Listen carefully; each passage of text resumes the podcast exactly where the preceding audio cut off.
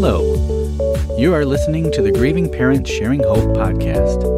We are here to walk with parents on their unwanted journey of child loss, guiding them to a place of hope, light, and purpose, not in spite of their child's death, but as a way to honor his or her life.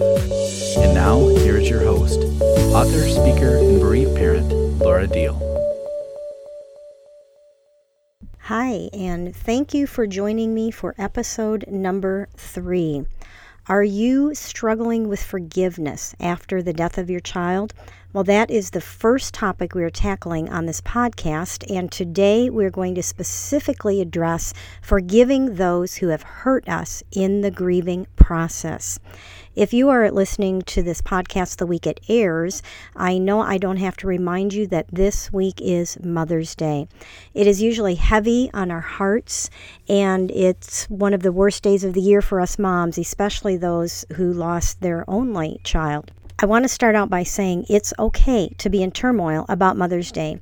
And for those of us who have other children, it can feel like it is ripping us in two because we just don't want to celebrate.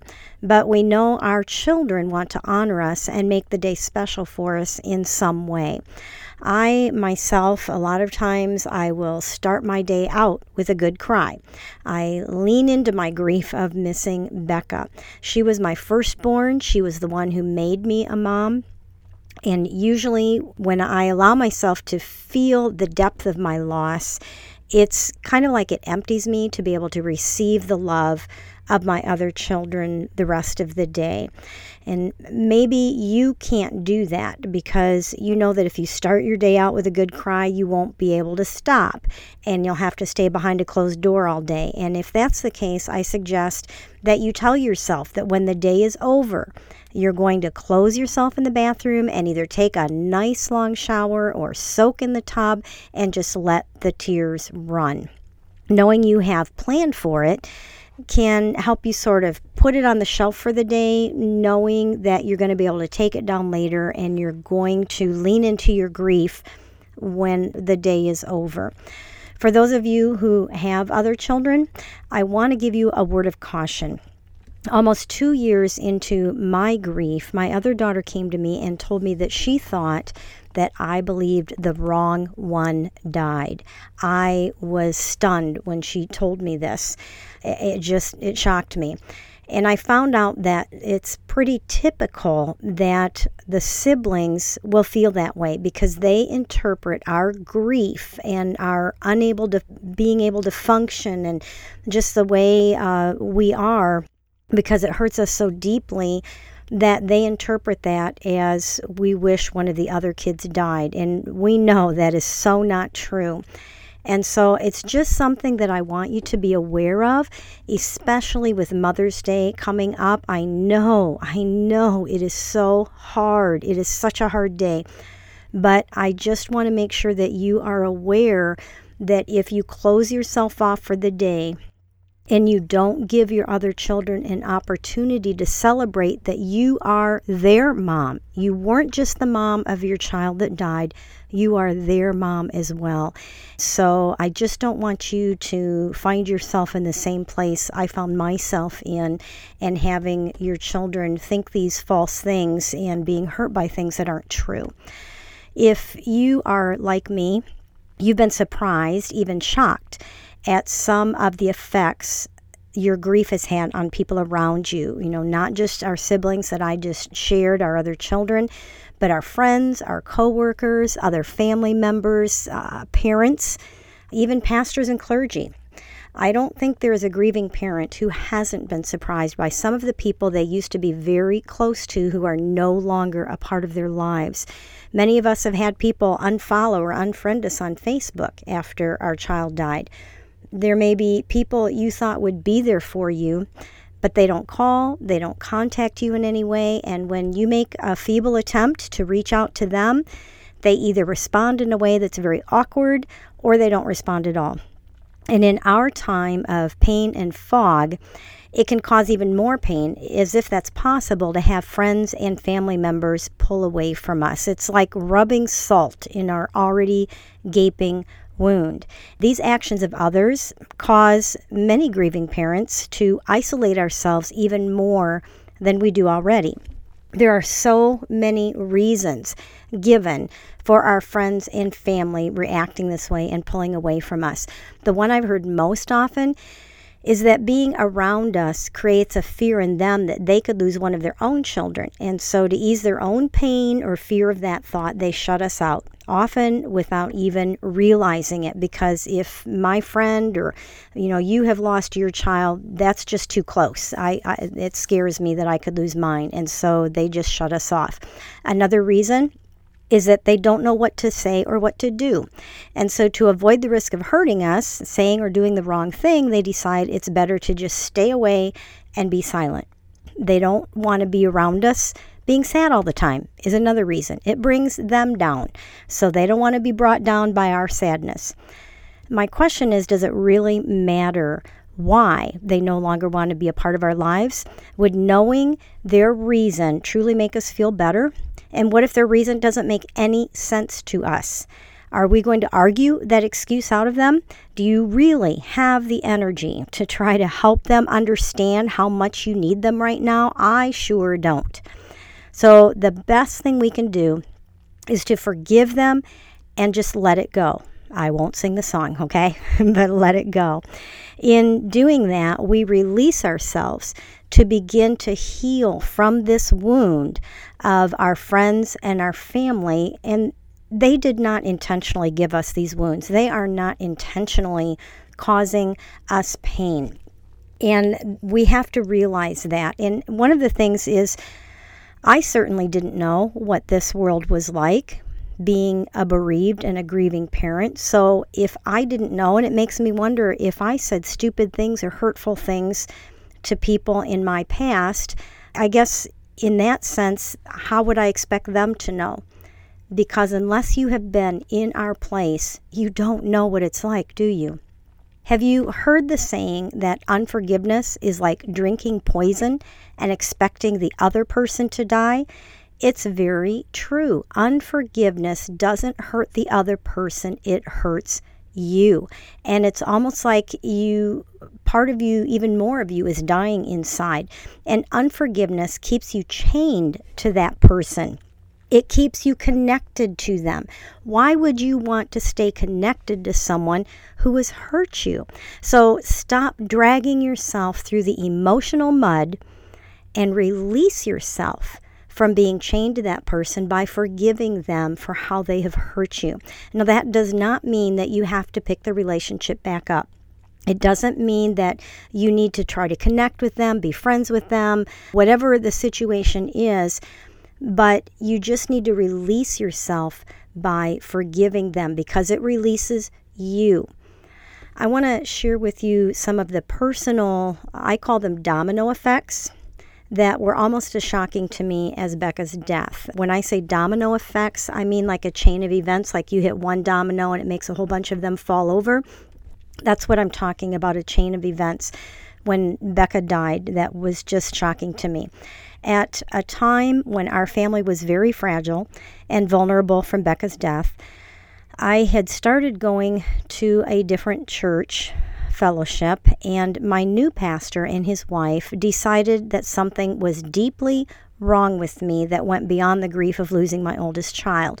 Now, I will give them the benefit of the doubt and say they just had no idea how to deal with the depth of the grief when your child has died.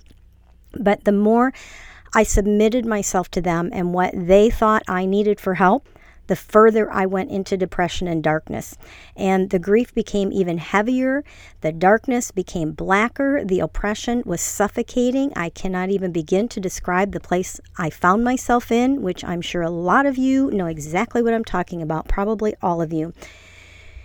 And it was around that same time that I found out my daughter believed that I wish it was her who died instead of her sister Becca.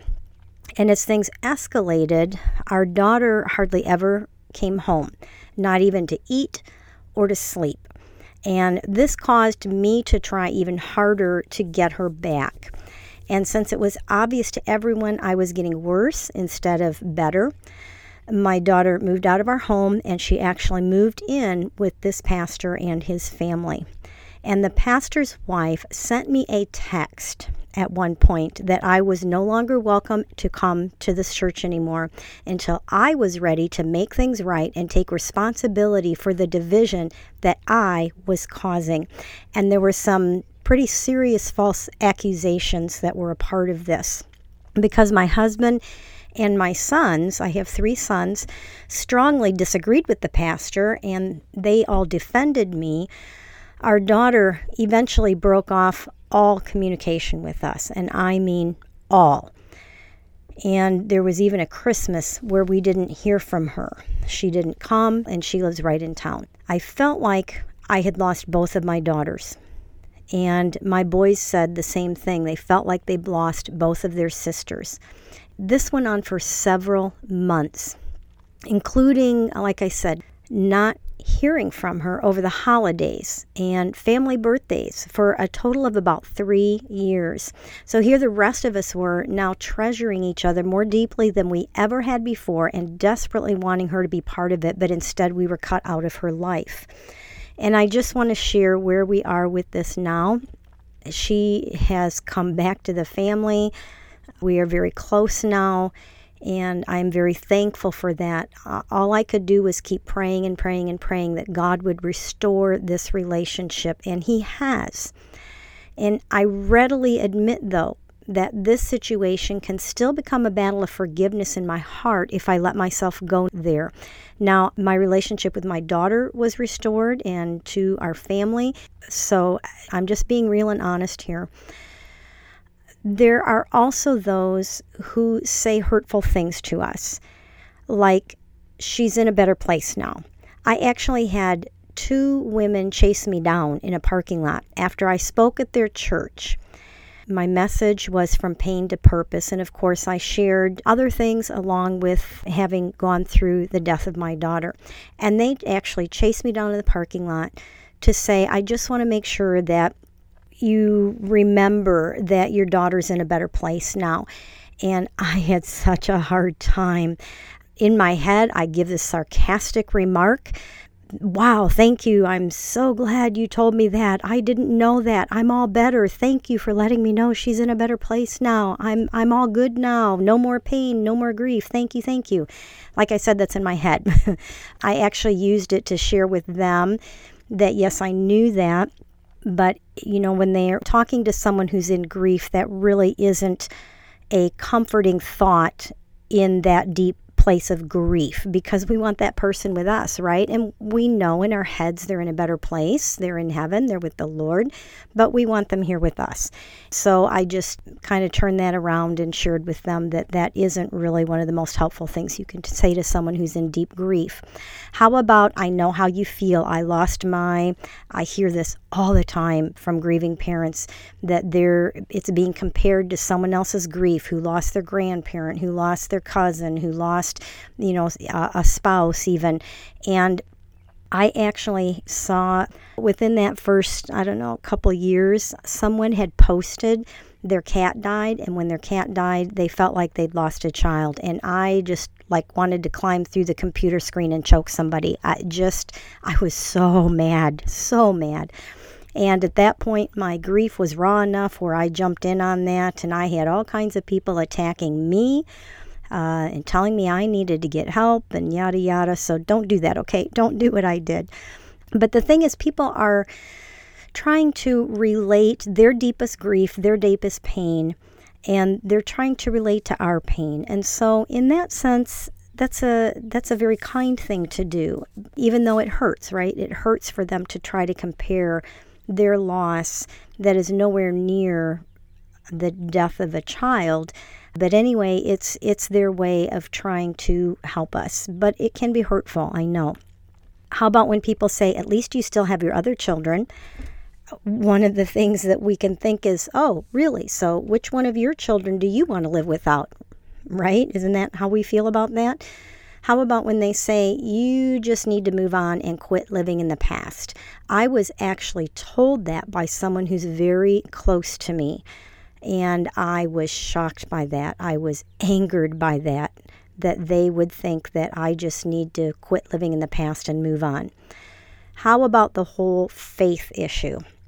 Maybe someone thinks that God is punishing us for messing up, or that our child died because we didn't have enough faith in their healing, or we didn't have enough faith for their protection, or whatever it is. And that is absolutely crazy.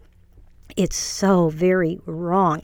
And yes, I heard this whole not having enough faith thing when Becca had her cancer at three years old and had her leg amputated and went through nine months of chemo. We had people tell us that she went through that because we didn't have enough faith for her healing. What a horrible thing to tell a parent is that it's your fault your child died because your faith in God wasn't strong enough. It just it gets me so upset when I hear that because it's so not true. And one of my thoughts is so you're telling me that your faith is stronger than mine, or you didn't mess up as much as me because your children are still alive? Isn't that kind of what they're saying? It's just not right. And think about people would be falling down dead all over us, all around us, if God punished us by killing our children. That's not who God is. We all die.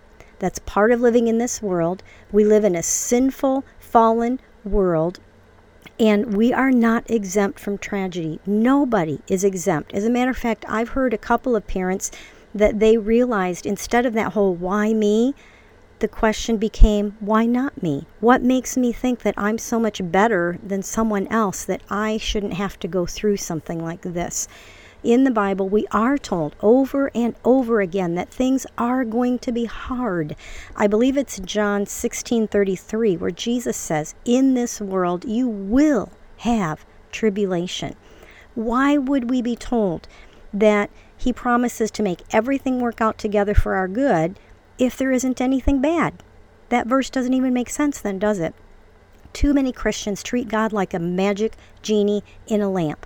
Like we can just rub this magic lamp, have God pop out and say, Your wish is my command. What do you want? And then He'll do it for us. Just wave His magic wand and make things happen so that we never have to go through anything hard, anything difficult, anything painful in this life. God is not a golden ticket to a good and perfect life with nothing bad ever happening. This is a huge subject that maybe we'll tackle in some other podcast series.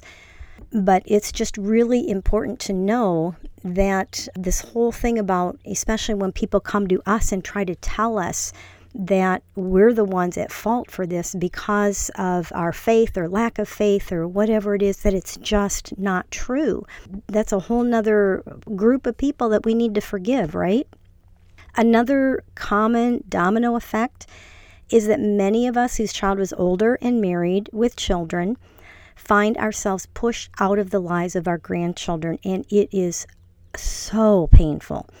I won't go into the details, but it did happen to us.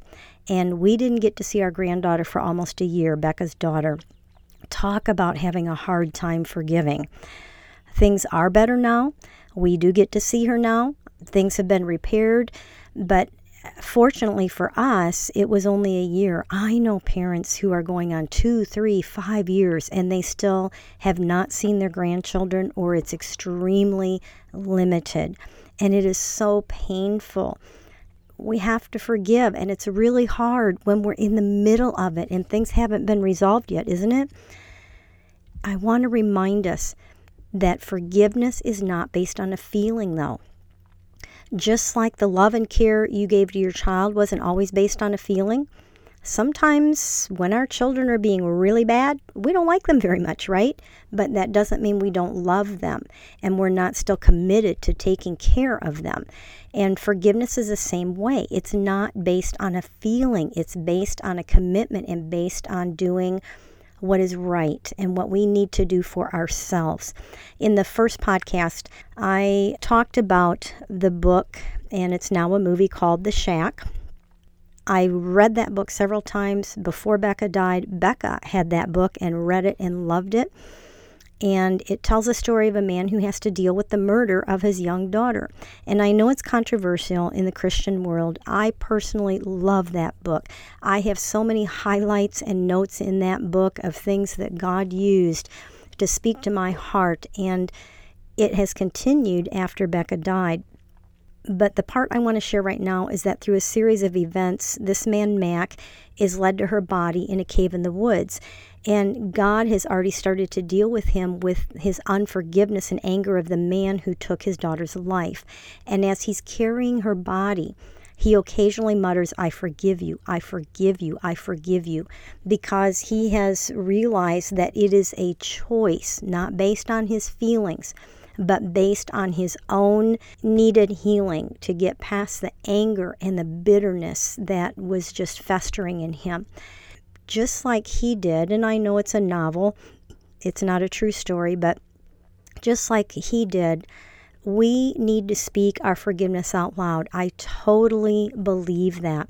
And like I explained in last week's podcast, when we speak something, it's a lot different than when we think it.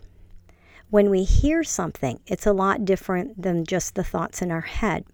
And hearing something and speaking something out, for some reason, well, it's because God made it that way, the reality of it sets in and it speaks it into the atmosphere. It speaks truth out.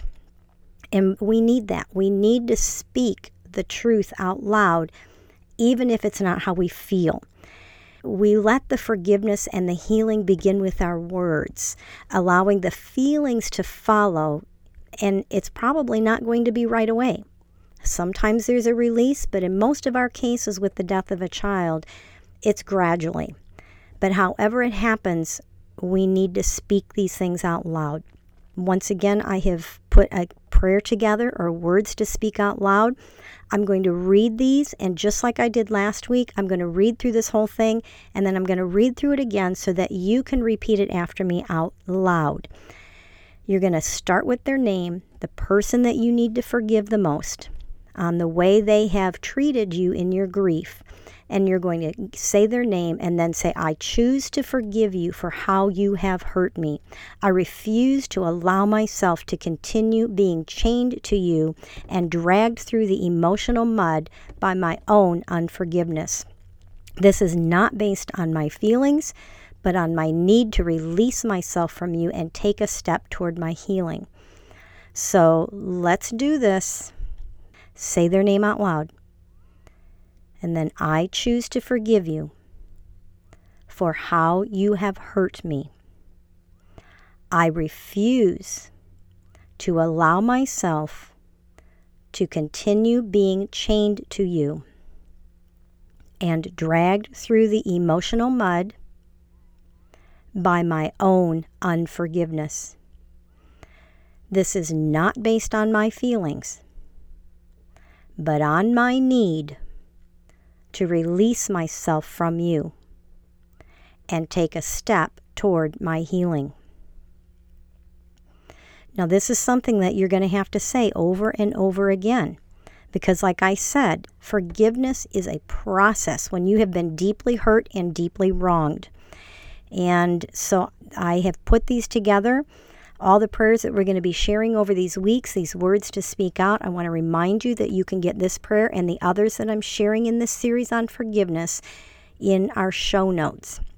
And that is at www.gpshope.org slash podcast slash three. Forgiving others is not easy and it isn't quick. It's a process, but it's a necessary one to move toward a place of healing. And when I say healing, I do not mean that this is all going to be behind you someday.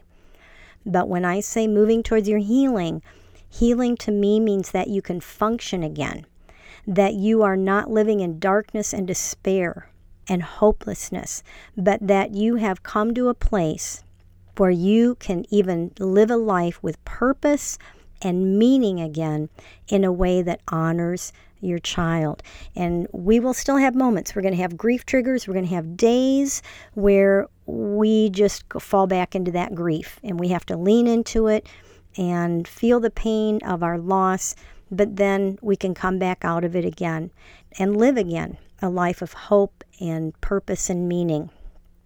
I want to pray over us right now. Father God, I just lift up every parent who is listening. Lord, I pray that you would hold them in your arms in a way that they can feel your love and feel your peace in a way that doesn't make sense. Lord, even those who are angry at you, those who are pushing you away, Lord, I pray that your peace would just fall on them almost like a, a blanket that wraps around them right now. Lord, your word says that your peace goes beyond our understanding, and this is definitely one of those times where your peace goes beyond our understanding. But I just pray that over each one. And Lord, help us to forgive those who have hurt us. Lord, we have been wounded deeply, some of us. Some of us are still being hurt deeply by those we love because they don't understand the pain and the depth of our grief. And Lord, help us to forgive. We can't do it without you. Help us to make the choice to forgive and to say these prayers and to take the steps we need to take, whether we feel like it or not, Lord, because we don't want to stay in this place of anger and bitterness, Lord. It's just, it's eating us up inside. And so, Lord, help us to want to get back into the light, into a place of hope, and to want to live a life of meaning and purpose again, to even have hope that we can. Holy Spirit, be everything, everything that we need in our grief, in missing our child. And I thank you that you will do that for us, and you are doing it. And I pray these things in the name of Jesus. Amen. Now it is time to recognize any birthdays in the coming week. The first birthday is Patrick Keck. He is forever 23. His birthday is May 7th, which is actually today, if you're listening to the day that this podcast airs. So, Patrick, happy birthday in heaven. And then there is Sarah Wilbur. Her birthday is May 10th, and she is forever 34. And this is the first year for her family to be without her. So we know what that's like. So just a special hug to all of you, your family, from all of us, GPS Hope, and, and fellow listeners. And Sarah, mm, celebrate heaven, right? We miss you, both of you, Patrick and Sarah. Your families miss you. So, those are the birthdays for this week. I would love to be able to share your child with our listeners the week of his or her birthday. Just go to the show notes and you will find a link to click on to be able to send us the needed information so that I can add them to my list. Next week, we're going to be talking about forgiving your child. This is a needed discussion for those whose child died by suicide or overdose or by their own hand in some way, maybe like driving recklessly. So I hope you listen in. And if you know a grieving parent who might be interested in this topic, let them know about it. And in case you want to know where I'm speaking, I have several speaking engagements over the summer. You can find our events on our GPS Hope Facebook page. Just go to Facebook and type in GPS Hope and click on that. Be sure to like and follow the page while you're there and look at our event calendar, or you can find our events on our website. There's a link to our events under the resources tab. Our website is www.gpshope.org. You'll also see a tab there for our first GPS Hope and Healing Retreat in October. I am so excited about this. While you're on the website, I hope you look around. There's information there on other ways to connect with us, such as, like I said, the Facebook page. We have a YouTube channel. There's a lot of good and helpful things that you will find on the website. So go ahead and check us out there. Thank you so much for joining me today. Remember to see the show notes for a link to get the forgiveness prayers and to submit your child's birthday or to find the events. The URL is www.gpshope.org slash podcast slash three. This is Laura Diehl closing out another week, reminding you to hold on. Pain eases. There is hope.